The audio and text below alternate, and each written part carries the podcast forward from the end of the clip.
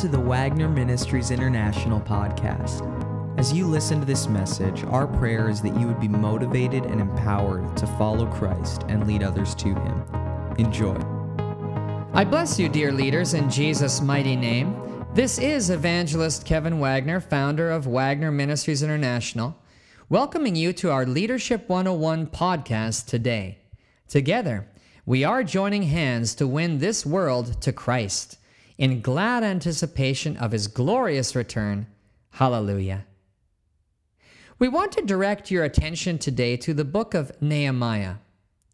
Truly, the greatest leader in the Old Testament was Moses, but the greatest textbook on leadership in the Old Testament is without a doubt the book of Nehemiah. The leadership principle that we want to focus your attention on today is found in Nehemiah chapter 4. The enemies of Nehemiah and the Jews were threatening to destroy their work of the rebuilding of the walls of Jerusalem. They sought to come against the Jews with everything that they had. So Nehemiah and the Jewish leaders responded by putting into place a strategic plan that would counterattack the enemy assault. Nehemiah strategically positioned groups of people at various points on the walls. He scheduled specific times for the men to work, fight, and sleep. He armed them with both weapons and building tools. In all these ways, Nehemiah was very careful to strategically plan how he and the people were to defend themselves against the assaults of their enemies. But notice, friends, what Nehemiah instructs his leaders to do in verse 20 of chapter 4. He says, Wherever you hear the sound of the trumpet, rally to us there. Our God will fight for us. Isn't that incredible, leaders? Do you see what Nehemiah is teaching you today?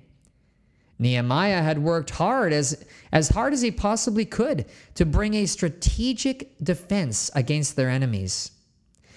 Yet when it came time to give his final instructions to his leaders for implementing the defense, Nehemiah did not stress their human preparations at all.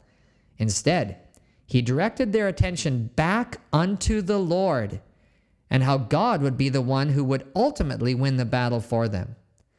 What an incredibly important principle for you to implement in your lives and ministries. Here is how we want to describe this principle to you in a way that is easily remembered.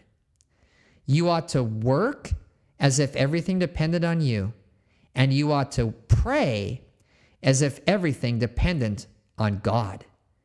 These indeed are the two legs of the gospel work and pray, pray and work. You know, when you combine hard work with diligent prayer, it is an unbeatable combination. Nehemiah modeled this principle for us here in chapter 4. Notice that he worked as hard as he could. He did everything in his power to make this defensive strategy work for the Jews.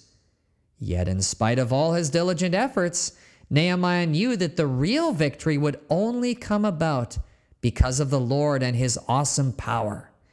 This is exactly how it works in your lives.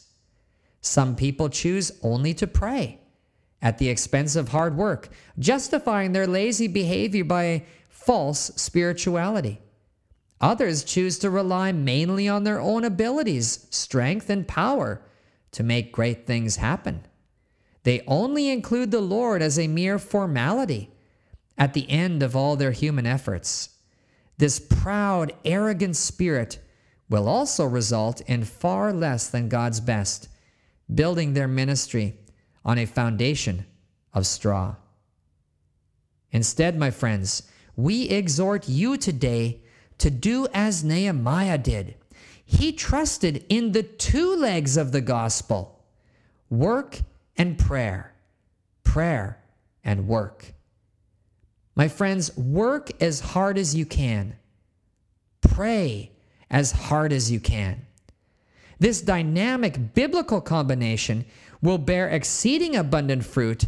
Just watch and see. Have an outstanding day in the Lord, my friends. I look so forward to our next podcast on Leadership 101, where I will share another important biblical principle of leadership that will help you grow into the godly leader that Jesus wants you to be. Thank you for listening to the podcast. We hope that you were encouraged by today's message. For more information regarding Wagner Ministries International, go to wagnerministries.org. And if you need prayer for anything, please email us at prayer at wagnerministries.org. God bless.